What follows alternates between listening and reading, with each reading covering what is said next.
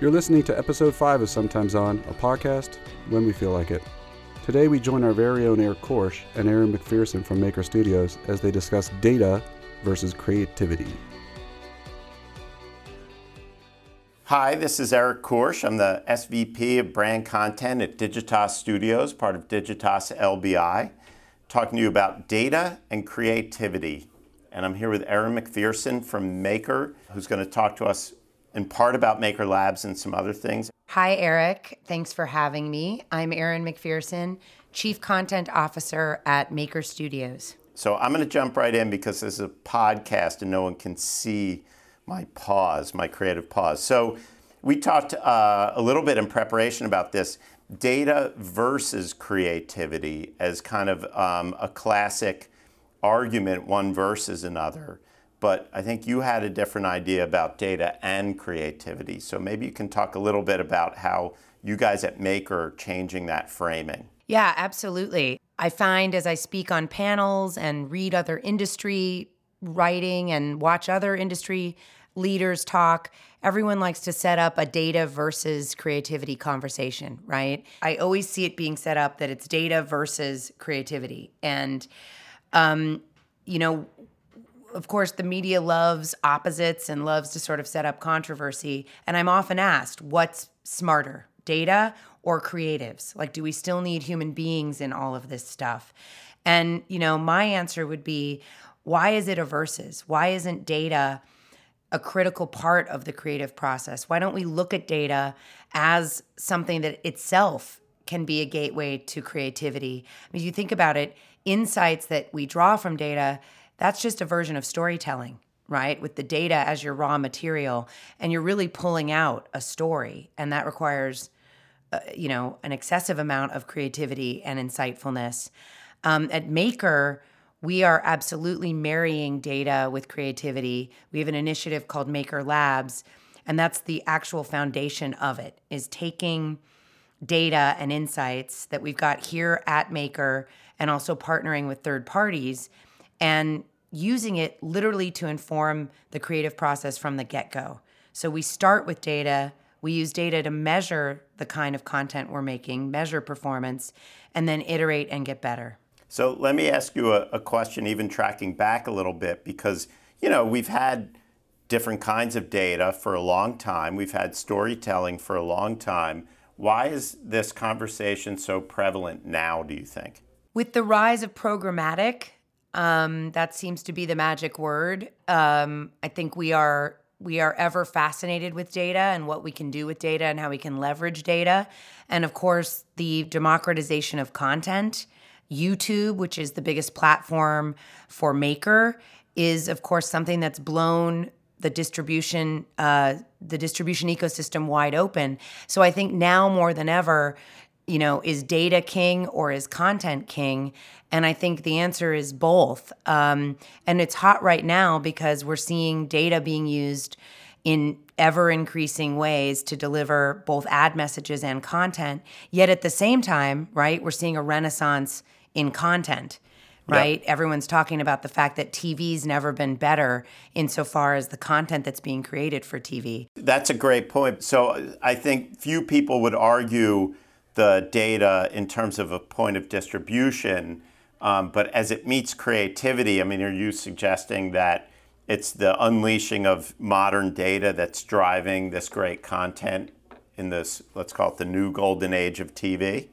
You could say that because what data's done, and certainly what the internet has done, is it's created such an abundance of content, an overload, if you will, of content, that TV's had to get better, right? I mean, that's what everyone everyone that I know says, and I agree with it. It's that in in an excess of supply, TV had to keep up. And so I think it is one of the catalysts to the renaissance in content has been the fact that content has to try harder to reach its audience. So maybe um, pre- premium content has actually become premium, meaning, you know, the shows yeah. the shows are good. You know, the old golden age of TV is is gone. They had to rise to the top. So we let's talk a little bit about um, the supposition about Netflix and how they were using, or some people think they were not using data to drive either the stars in their shows or the genre or who would see the tiles when they logged on. How impactful has data been for a company like Netflix or Amazon? According to those companies, very impactful, right? Um, although it's a black box a little bit to the rest of us because we don't get to see it. We just get to hear their leadership talk about it. And of course, at dinner tables around LA, where I live, um, you know, studio heads and others often like to say, well, gee, I could make a really good guess with data that a filmmaker like David Fincher and a talent like Kevin Spacey, gee, that's a real gamble that they'd make a hit show. You know, the joke being that what kind of data did you need to tell um, to tell you that House of Cards wouldn't be a hit, right? And it was, of course, a hit property over in the UK. So um, there's a little bit of cynicism um, at times about it. Um, what I think is it's been it's been incredibly important for them, if for no other reason, as a validator, and we use it that way at Maker as well. So we think content is great, or we think a certain YouTube star is charismatic and extremely talented, and we use data to confirm that so we use data to actually, you know, check ourselves, if you will. And in that way, at the very least, Amazon and uh, and Netflix, I think, have have been able to use the data to validate what their creative executives, you know, what their instincts are. That's pretty interesting because in some ways you're making me think that in this world of data, the first thing you said is, well, Netflix is a little bit invisible to us or, you know, opaque. We actually we can tell that media, as we talked about in the beginning, has picked up Orange is the New Black and, and House of Cards and brought it across the finish line, we think. We don't really know, short of maybe social listening and tools like that. Uh, but if you judge by the media, maybe shows like Hemlock Grove or Bloodline, um, we don't see any real traffic around social listening there. So there's like a dearth of data on these other shows, and yet they continue to make them. And then I'd compare that to Amazon that really, maybe they're using data, but they had a different model, right? We, we will do a traditional kind of pilot run, and then we'll pick the winners, and then we'll go. And they didn't really see success until a pretty out of the box show, transparent, that again, maybe it's questionable how much data rode that. So, where do you think where does all this data take us? If, if, if Netflix is still opaque but doing their business, Amazon tried a different model, had success, but you know, not in the way we expected. Where can this data take content? And you can bring it back to Maker or whatever else you're seeing in the market. Yeah, you've made a bunch of interesting points, right? one being both Netflix and Amazon, I believe, used what HBO did years before, and that is they trusted the creatives that they, you know, that they gave the project to, and then they stuck with it. And and you're right to some extent. Um, they have some programs that are under the radar, except they might have small cult followings. And then they've had some big breakout programs that have won awards and gotten a lot of media attention. That's actually something I've always felt is that the media plays a huge role in perception still. So there's no amount of data that you know that replaces sort of a halo that a certain program can have on it.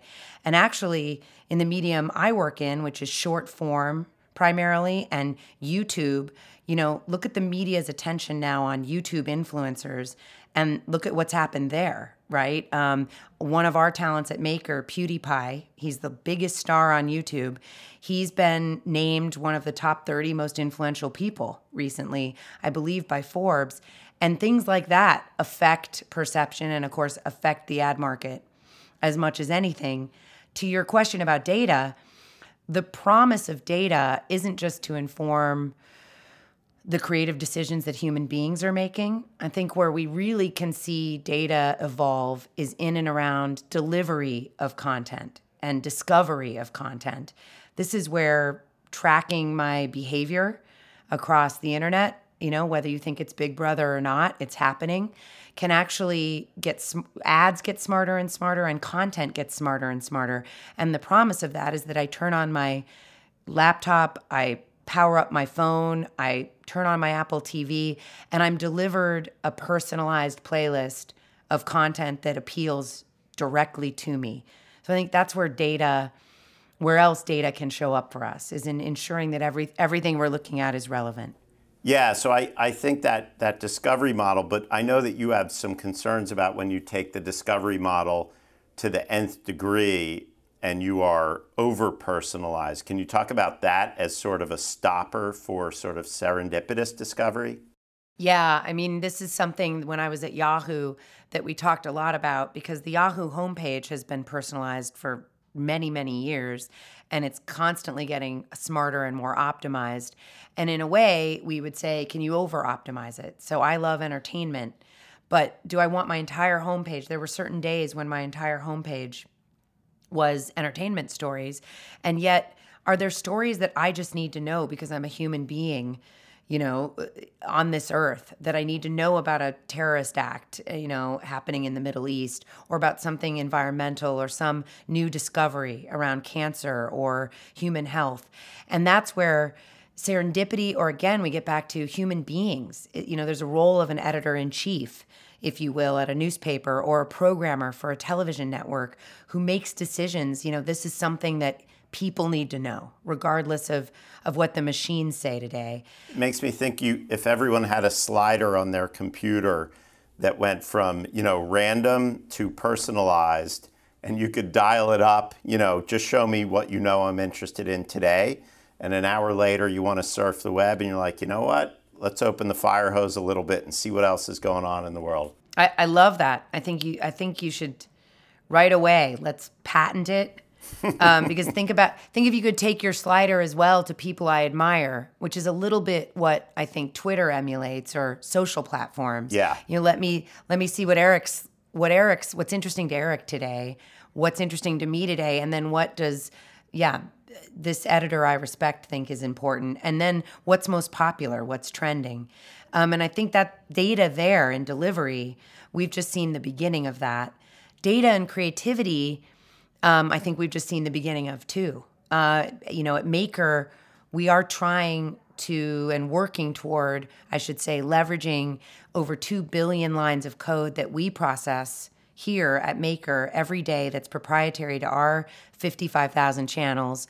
And we're taking that and reading trends, reading into um, any topic from James Franco, who's a lab partner, to different video game titles, to music and what genres of music are trending. And then my development team is taking that data and actually using it to create content we're using that to actually ride the wave and try to predict where the wave is headed next. So you, hit on two things that I think are, are interesting. You talked about you know predicting waves, and we talked before a little bit about this. I had this theory that if we can't use data to not just predict but literally create musical hits, then how can we have these outsized expectations? for more complex content that includes video and actors and things like that. And, and you brought up this idea about how that data might inform creative through trends. But then there's also this other idea that I know you're really interested in, we are at Digitas as well, which is moving demographics away from demographics over to behavioral sort of insights.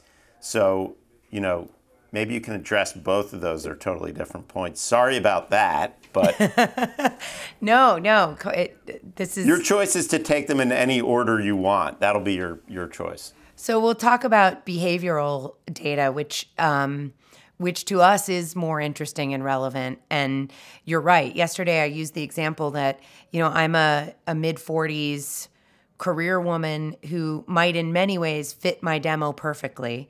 Uh, but in other ways, I don't. I'm a huge boxing fan. And because I run content at Maker, I watch a ton of YouTube gaming video. That would be completely outside of, of my demographic profile. And yet, with my behavioral profile, I might find, you know, I have huge interest in boxing documentaries and anything to do with the fight world.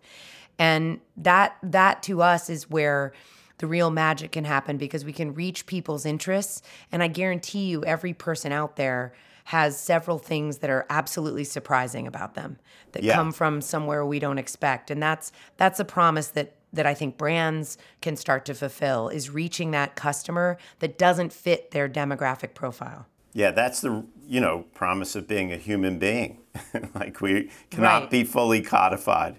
Right. And and of course, we talked about the fact that human beings are by nature irrational at times. And if you look at advertising, right, the most famous advertising messages are often based on those irrational, we could call them irrational or deep-seated desires to be loved, to be attractive, to be sexy, to be admired, and that we buy things or we make purchasing decisions or other kinds of um, material decisions based on these very deep seated emotional desires that may not even be um, conscious. And um, how do those play themselves out through data?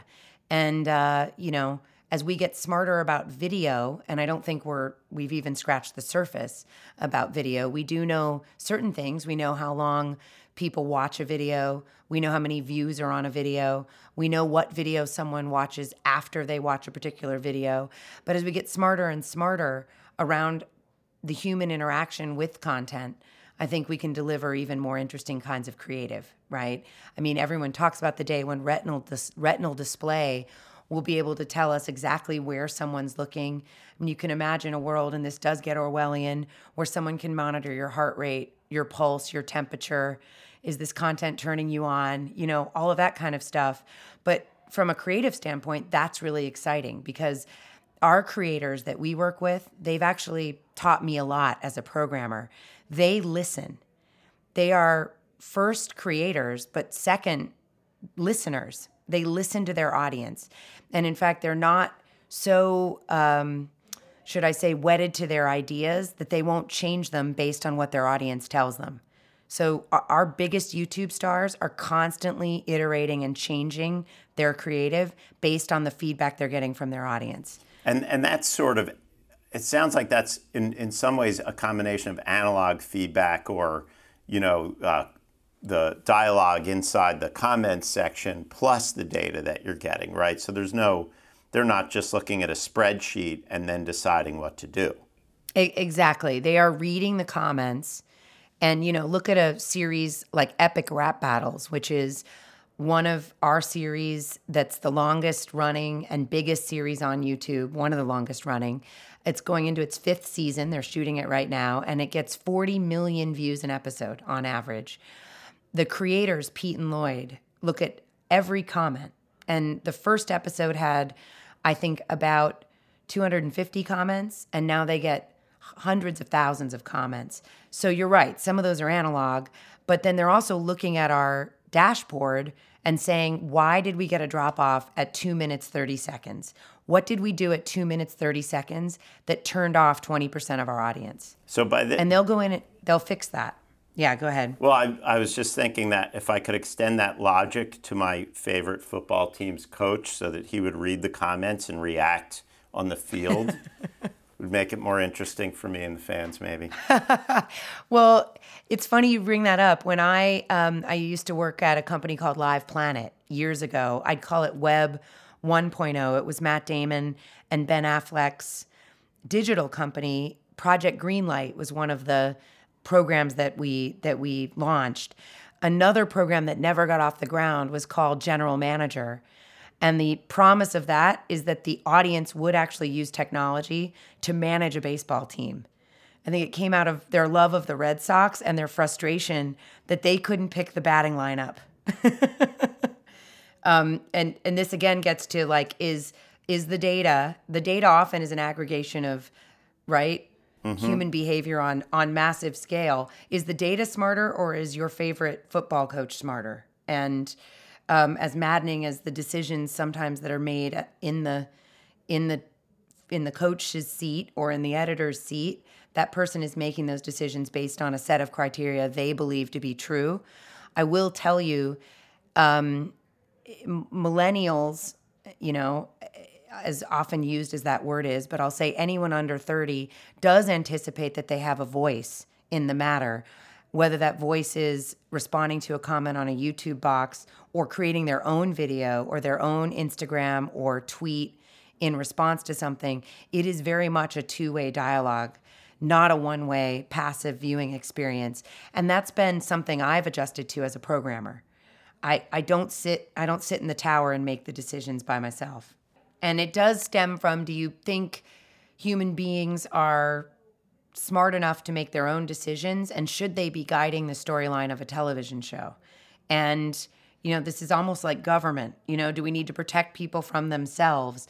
Um, back to when we were talking about the golden age of television, if you look at a lot of the programming that is now flourishing, it's programming that would not appeal to the masses, right? Like Yeah. Shameless on Showtime, um, or you know these provocative Nurse Jackie, or n- any number of programs. I mean, let's be honest, all, the House of Cards itself with protagonists that are questionably likable, right? Yeah. If not loathable, and so that's that's actually the antithesis of listening to the audience although the audience in the end loves it because it has such a strong voice because it has picked a lane and made a decision and stuck with it and so there is a balance here i mean I, in my in my business and on our platform it's essential to listen to the audience but maybe on a platform like netflix or a platform like hbo it's essential to stay with a voice and i think you know, if you talk to most of our creators, they'd say, well, my voice is essential too.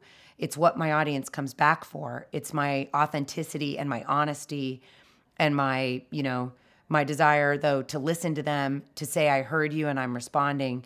And in that way, um, it's kind of apples and oranges. Right. The kind of content that we make is by nature an intimate connection uh, between audience and fan and the kind of content that netflix is making and that hbo is making is you know storytelling of a different sort So thank God there's 330 million people. There's room for all the content then. Yes yeah a- absolutely now it's just about how do we find time to watch it all Yeah.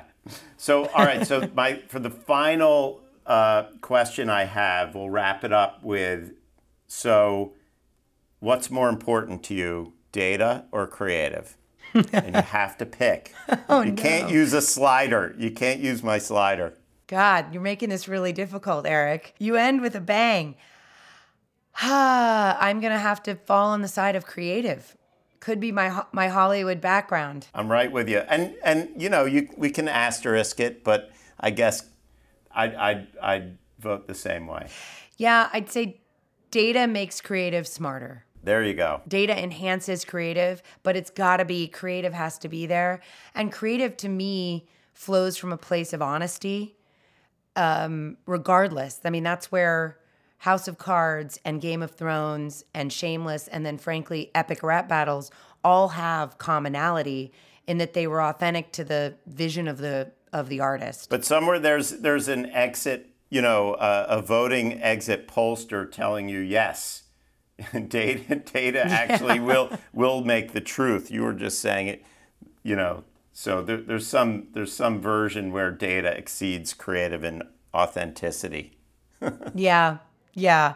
But I gotta, yeah, I gotta go with creative. You're making me pick. Okay. Just, just you know, just as I as I continue to talk about Maker Labs um, through the New Front season, don't make me restate that since Maker Labs is very much a data plus creative, holding hands, you know, making out on the park bench. There's no there's no need for them to be diametrically opposed, and in fact. Um, is is there a poetry itself in data? And we would say yes. So I agree, but then don't call on me if I raise my hand and you're speaking at the new front because I might re-ask that. Okay, you got a deal. Thank you. Thanks, Eric. Well, I really hope my Retina display never starts tracking whether or not the content I'm watching is heating me up. This episode of Sometimes On was sponsored by our kick ass friends and experts in content at Above Average and at Upworthy. Head over to our YouTube page to see them in our New Front Revelations video series. And as always, a big thanks to the humans we still need our production team Chris, Barbara, Avi, Colin, and me, George Hammer. Till next time, adios.